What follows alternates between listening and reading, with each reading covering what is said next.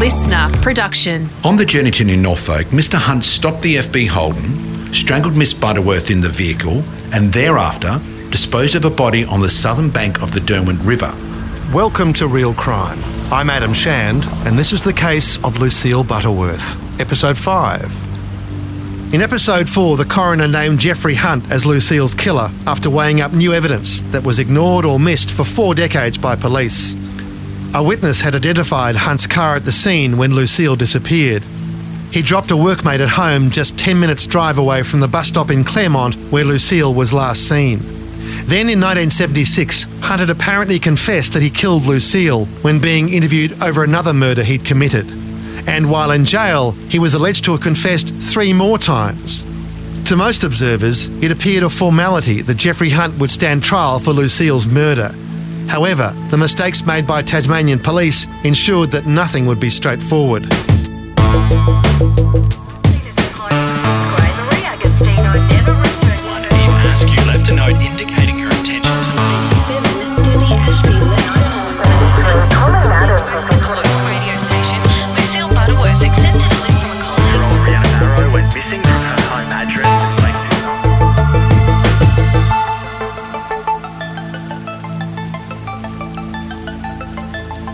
On March 31, 2017, Tasmania's Director of Public Prosecutions, Daryl Coates, told the Butterworth family that there would be no trial. He would not charge Jeffrey Hunt or anyone else with Lucille's murder. He summed up his reasons in a dry public statement, reported on April Fool's Day and read here by an actor. After a careful analysis of all the relevant material, I have concluded that a significant amount of evidence that was given at the coronial inquest would not be admissible at any criminal trial. I have also concluded on the relevant and admissible evidence there is no reasonable prospect of convicting anybody with Miss Butterworth's death. And knowing Coates, David Plumpton wasn't surprised he did not proceed. The public clamour for justice had made no impact on him. Daryl Coates isn't influenced by outside factors. Coates is influenced by the law. Yeah. That's just who he is. Mm. That's who he's been. He's always been a Crown prosecutor. I think he's always been very fair. He dresses terribly. He Yeah. doesn't speak that well. And to him, the law's been his life and he follows it. I have no doubt if there was a way he could put Hunt before the court, he would. But we haven't given him enough. The coroner might have been certain that Jeffrey Hunt killed Lucille, but in the Supreme Court, that meant virtually nothing. A lot of the material gathered by the cops under Detective Inspector David Plumpton would simply never get into evidence in a criminal trial. People looking at your investigation, probably listening to this, thinking there's a mountain of evidence there. Why oh, on earth can't these people get it together and charge this bloke, at least put him before the courts? But tell me specifically, when you were compiling the brief, what were the problem areas you thought wouldn't be admissible? Oh, there's another time in particular. The recollection of people in 1969 as opposed to a recollection in 2011, 12, 13, 14, the significant period of time plays, or would have a major impact upon their evidence in any trial before a jury. On top of that, the evidence heard at an inquest, which is admissible, may not be, and significant parts probably wouldn't be admissible in the criminal court. The criminal court requires proof beyond reasonable doubt. The coronial inquiry on the balance of probabilities, and that's a significant difference to make up. The strongest evidence came from the three inmates who claimed that Hunt made confessions about killing Lucille. These inmates, Lee Wise, Philip Tho, and Philip Harris, all came forward voluntarily. This is Harris. and he got talking about murder and this and that. And then he said about this uh, Lucille Butterworth that uh, he murdered before.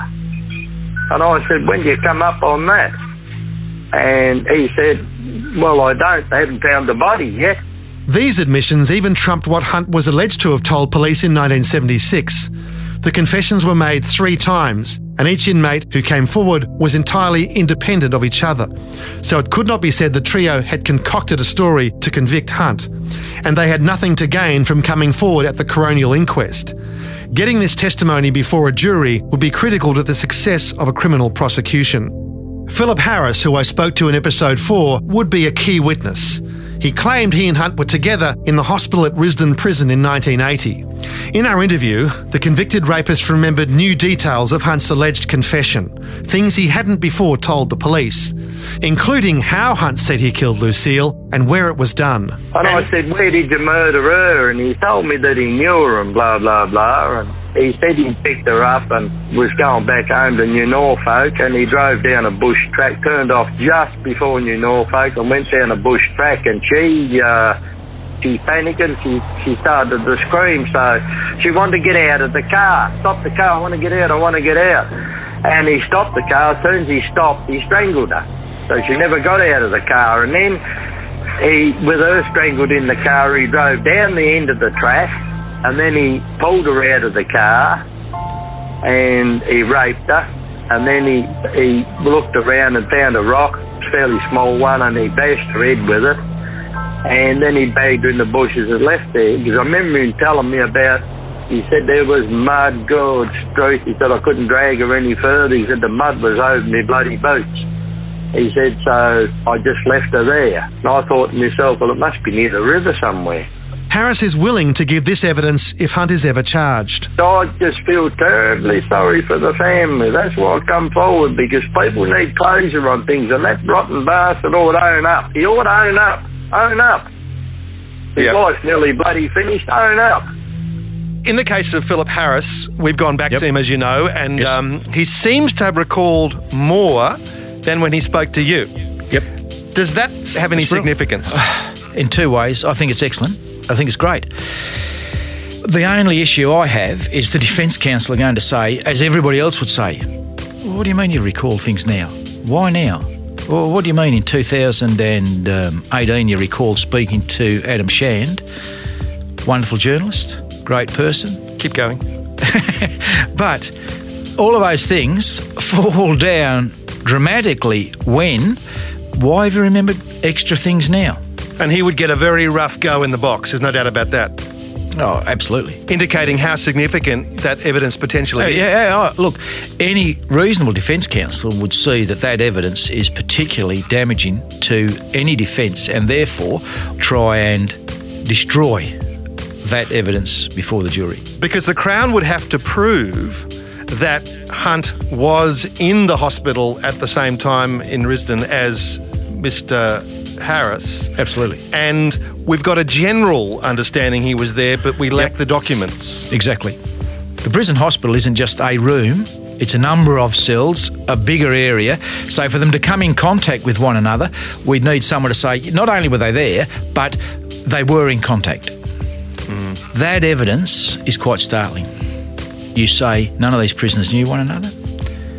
They all, separate, hear hunt to them, say he killed a lady, and on occasion indicate that that lady was a Lady Butterworth. However, the High Court has held that the evidence of a prisoner cannot be trusted on itself and alone. Otherwise, the jury is warned that it is particularly dangerous to convict on the uncorroborated testimony of a prisoner. But you think that a good defence barrister would get issues like the three inmates, their evidence knocked out?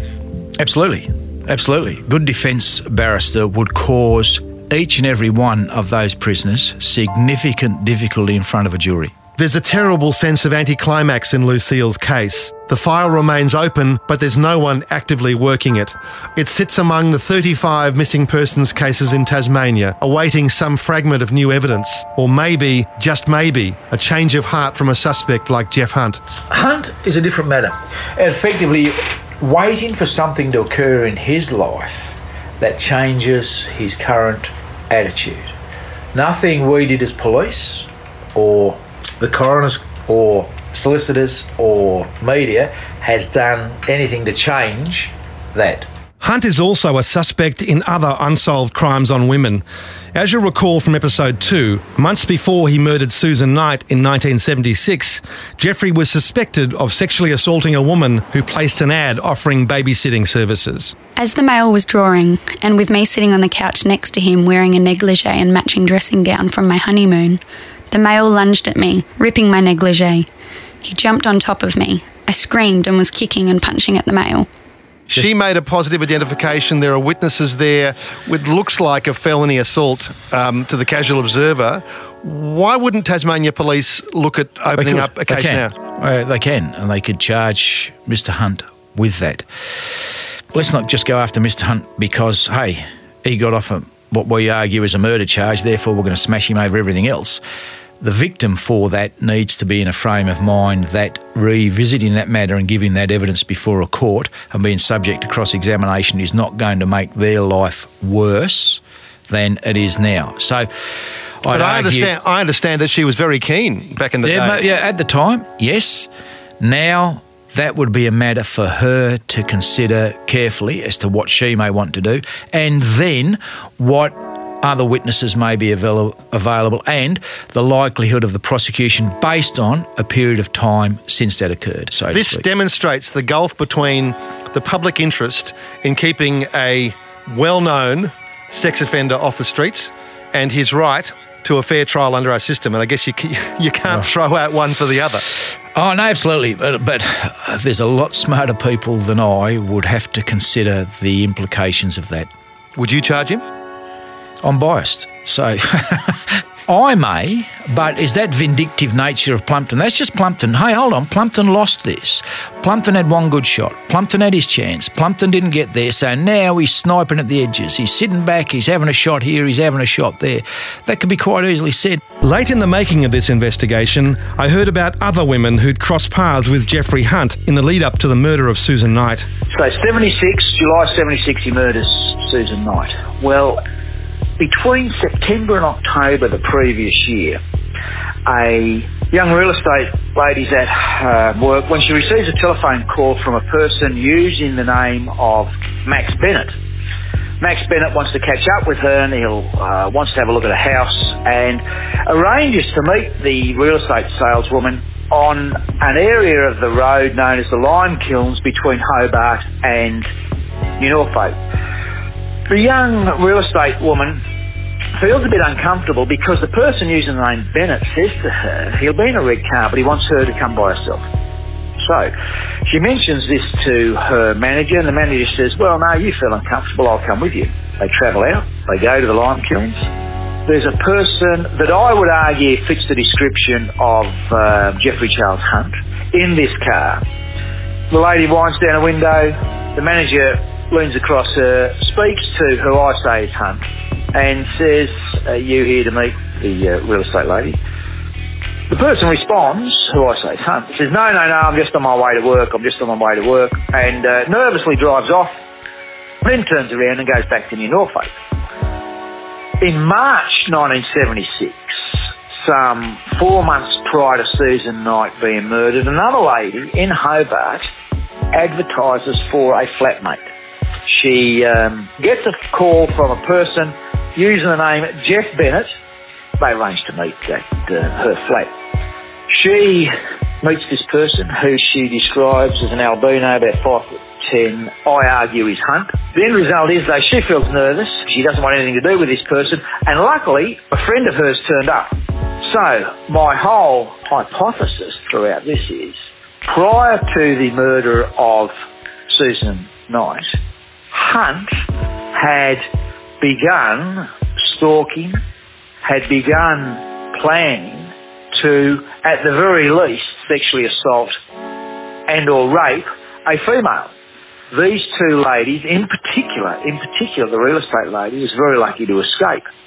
This is all theoretical, of course. The cops who knew Hunt best are no longer chasing him. Kerry Millhouse has left the CIB, transferring to the radio room where the overtime and conditions are better. He's only a year or two from retirement. Once the DPP said we're not going to run with it, I mean, we, we know that we couldn't do any more other than get a body or an admission. I don't feel let down at all. You know, the family, they wanted answers pre 2011. They didn't know a thing. Now, well, we can conclusively say we know what happened to her, that we, we know who took her, and we believe we know where she is. Um, we've given the family that. Um, the family are satisfied with that, but the family have always wanted more. David Plumpton retired from the force in October 2015. He does some consulting work for government while he plans a foray into true crime tourism in the streets of Hobart. Not everyone is moving on. The Butterworth's nightmare is unending. At least, in contrast to their earlier experiences, Daryl Coates personally explained his reasons to them for not charging Hunt. John Butterworth. You know, we sat there and listened to Daryl Coates, um, and well, I suppose we, well, I did, I guess, both Deb and I understood his reasonings behind not taking it any further, but it was very hard to accept. Very hard to accept. We want a body. We want to lay it to rest, which is. Geez, Adam, it's only 50 years. How are we going to get that? I don't know what to say to that, Adam. I really don't. Justice doesn't always end in a conviction or even a trial like in the movies. Sometimes justice is nothing more than ensuring due process has been followed, that a proper investigation has been carried out. At least David Plumpton and his team did that, while highlighting how dismally Lucille's family had been let down by Tasmania police. However, no apology could ever make up for the deeply flawed investigation over 40 years that's resulted in a killer roaming free. So, what happens to a family left in limbo like this? At some stage or another, you've got to live for the living. I actually said that after the after Daryl after the DPP had made their decision. Someone that was sitting not far away from me didn't like that at all. His half brother Jimmy was also at the meeting with the DPP. Because he actually went out and said to Kerry Millhouse, Did you hear what that bastard said in there? And Kerry said, Yeah, actually, I thought it was quite profound and true. The rift between Lucille's brothers has widened since the inquest. Her younger brother John blames his half brother Jimmy and his family for stoking tensions in the family. That inquest was there to try and get justice for Lucille. It wasn't a theatre for aggressiveness, which that's how it ended up. I mean, Kate actually looks like Lucille from there to there. Kate is John's daughter with his wife Deb. You look like her from there to there. Yeah, tell that to someone else. I really appreciate that because all I get is the other thing slung in my face. What other thing? That she hated my guts. Hmm. I'm her blood brother, you know, they've got my blood on file at the forensics at DNA in case they actually found a bone, they could uh, attach my DNA to that bone.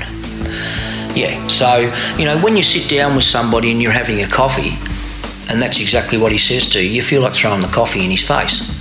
It's the monuments that Jimmy has erected to Lucille that have caused the greatest angst. There are two one at Claremont, where Lucille disappeared, and the other situated at the lay-by on the Lyell Highway, where Hunt was alleged to have dumped his sister's body. A pyramid inscribed with dedications from Jimmy sits atop a rough hewn stone bearing the name Lucille. It's simple. Yeah, but it says a lot, particularly your quest, Jim. Yeah. I honestly think there's Jimmy wants to be the custodian of the memory. You've obviously probably seen the memorial that there's nothing on there. Well, as far as I know, there's nothing on there of mum and dad. That is disrespectful. Then there's the memorial at Claremont, which includes photographs of Jim and Lucille dancing at her debutante ball. It's in a park, a few metres from where her parents planted a white magnolia tree for Lucille. Their ashes were spread under this tree, which now seems to compete with Jim's memorial as the rightful one. He did his dash when he put that memorial out there for his own self gratification because there's one already there, and that is disrespectful to my mother. I'd go out there with a four wheel drive and a chain and I'd rip it down. No, you wouldn't. That's how I feel, but no, I wouldn't. Yeah. You're right, I wouldn't. I'm the first one to admit, Adam, because of his age at the time when Lucille went missing, and I've mentioned that to you, he was 32, and everything that he did. He did a lot of things to instigate, you know, searches and the lifelike poster. See, so I, I'm not. It's not. It's not coming from me. It's not coming from me, Adam. It's not. But he's gone too far. Of the three living men closest to Lucille, John Fitzgerald seems the most resigned to circumstances. You know, John, I can see in you a sense of acceptance that I can't see in Jimmy. Well, what else can you do? Uh, Jimmy's flying around in a different way to get answers, and he won't get them. And people are starting to wake up to the fact that he's out there and he's. It's like as if he's looking for sympathy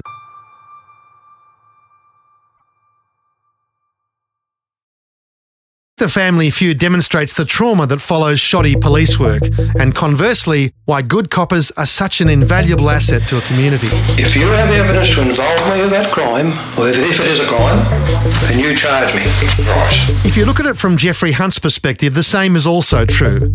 The coroner has named him as Lucille's killer, but he may never be charged, and he will never be exonerated. The failure to fully eliminate John Lonergan as a suspect leaves Hunt in limbo also. His appearance at the coroner's court has destroyed his anonymity. Everyone knows his face now. Some would say he deserves nothing less, but while he's free, he inspires fear and loathing in Tasmania. John Fitzgerald told me that Hunt was no longer living in the north.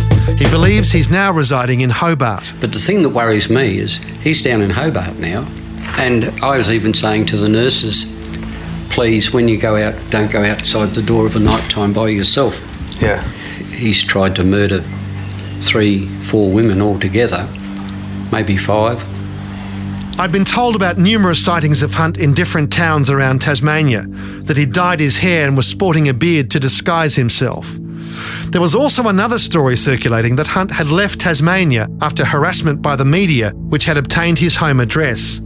And this was despite the fact that Hunt cannot leave the state without permission until his parole runs out in 2020.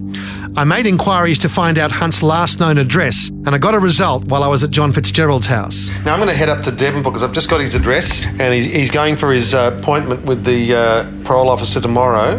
So I'm going to I'm going to see if I can have a chat to him, have, at least have a look at him. You're very thorough. You shouldn't die wondering, I reckon. Right, I've got to get about 250 k's. Stake his house out. In truth, I didn't know what I was going to do once I got there, particularly if Hunt was around. Listening back to this material makes me somewhat uncomfortable.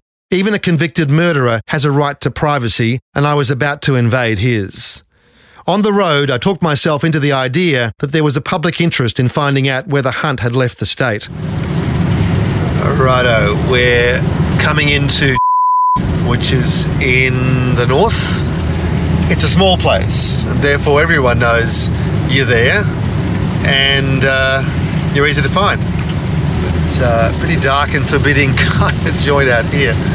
Really gives voice to the whole Tasmanian Gothic feel.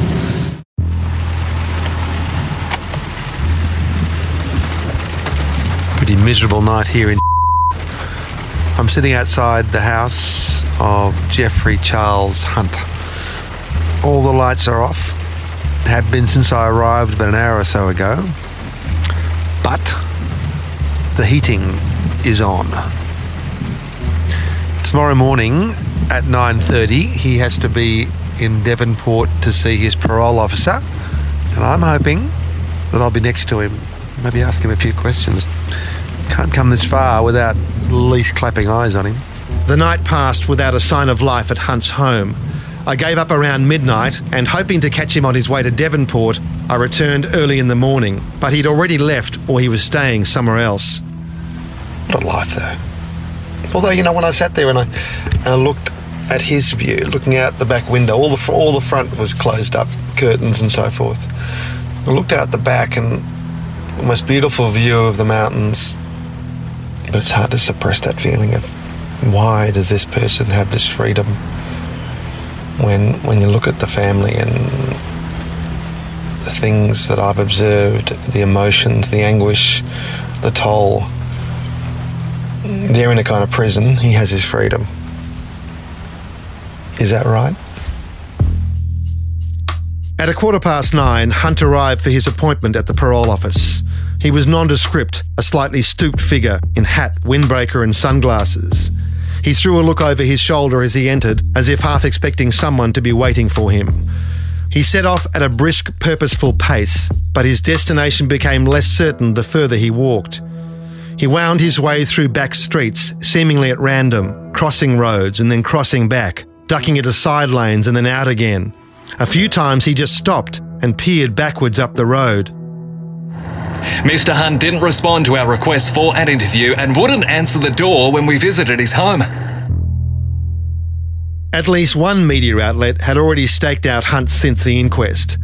The DPP's decision not to lay charges has thrust him back in the spotlight, and others like me will come to sniff around. As I trailed behind him, it struck me how vulnerable Hunt was. And it's not just journalists that he has to fear. If I could find him, then others with more malignant intentions could also. Since being named as Lucille's killer, Hunt has been a virtual recluse, seldom seen by his neighbours. I wondered whether he might be better off in jail. This is no kind of life. Once he finishes his parole in 2020, he'll be free to leave the state. He'll be 70 then. Hunt led me down towards the port, but just before he turned into the community health centre and disappeared into a door leading into an admin area. I rushed down to follow him inside and almost bumped into him as he emerged. He got into a waiting vehicle belonging to the community health service and driven by a middle aged woman. My chance to speak to Jeffrey Hunt had passed, but a picture would prove that it was him, that Hunt had not left the area as had been rumoured. I walked to the exit of the car park as the car turned around. I gambled they would turn left, and I got it right. There in the frame, under the stockman's hat and sunglasses, was the man I'd seen in media coverage and in court files. I took it back to Jim Butterworth for confirmation. Now, I want you to look at this photograph and see if you recognise that face in there. Yeah, it's Hunt. That's Hunt. Yeah. Well, I took that this morning. You never. I did, yeah. yeah. Where? In Devonport. In Devonport. Hmm. So he hasn't left his uh, residence that we know. Now, in your heart of hearts, do you think this will ever be solved? I hope not, but in the heart of hearts, it's a black hole that says no. It's got to be solved by confession or by Lucille's remains being found. Not another corroborating witness? Oh, absolutely. Look, solve it. Yeah, okay. Technically, you could argue it's just about solved now, isn't it? Mr. Hunt's been found by a coroner to be responsible for the death of Lucille Butterworth. People can hang their hat on that. Great. I don't hang my head on that. The issue is Hunt may have been responsible, but until he confesses or we corroborate that, and in particular, discover where Lucille's remains are, this matter will always remain open. At least now, the terrible inertia in Tasmanian police that meant Jeffrey Hunt avoided scrutiny over Lucille's murder has been swept away. However, that's cold comfort for a family that remains deeply divided. Reconciliation between the Butterworth brothers seems highly unlikely. What would Lucille want, do you think? Oh man, that's an interesting one. Um, that's a real hard one. I probably think she'd be disappointed. She'd be disappointed in the way things have gone. It all comes back to evidence, or the lack thereof. Just one new fragment linking Hunt or someone else to Lucille's demise would make all the difference. At the end of six months of looking at this case, I felt overwhelming sympathy for the Butterworths, even when they said the most terrible things about one another. All the hurt and frustration of nearly 50 years of waiting and grieving is writ large in their family feud. Having seen the, the destruction of this family, what would you say to anybody out there who's still holding on to some information? You'll get your chance in life to do a number of really good things. And when those chances come, take them. So, to those people, if you are out there, if anybody knows anything, if the chance exists for you to do one of the greatest possible things and put a family to rest who have lost a loved one to the degree that they don't know where she is still to this day, nearly 50 years later, take that chance. Time is running out though. People are dying and memories are fading. But key witnesses like Philip Harris, Hunt's one time confidant in jail, are waiting for the call. I wouldn't have cared. I'd have shut my mouth forever, except they let him out. But now they've released him. He'll bloody do it again if he gets a chance. All I want is justice for her. That's all that we should be focusing on. Just trying to get justice for her. Somehow we must be able to bring him to justice for what he's done. He's as free as a bird. No, that's not right. That's not right. Eye for an eye. You take a life.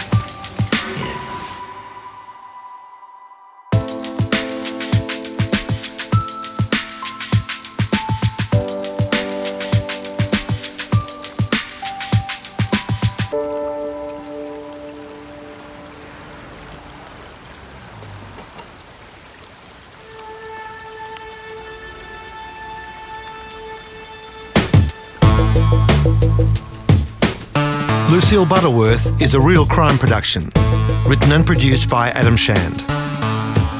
Audio editing, mixing, and original score by Matt Nikolic. Executive producer is Grant Tothill. Associate producer is Sarah Grinberg. Research by Billy Simons.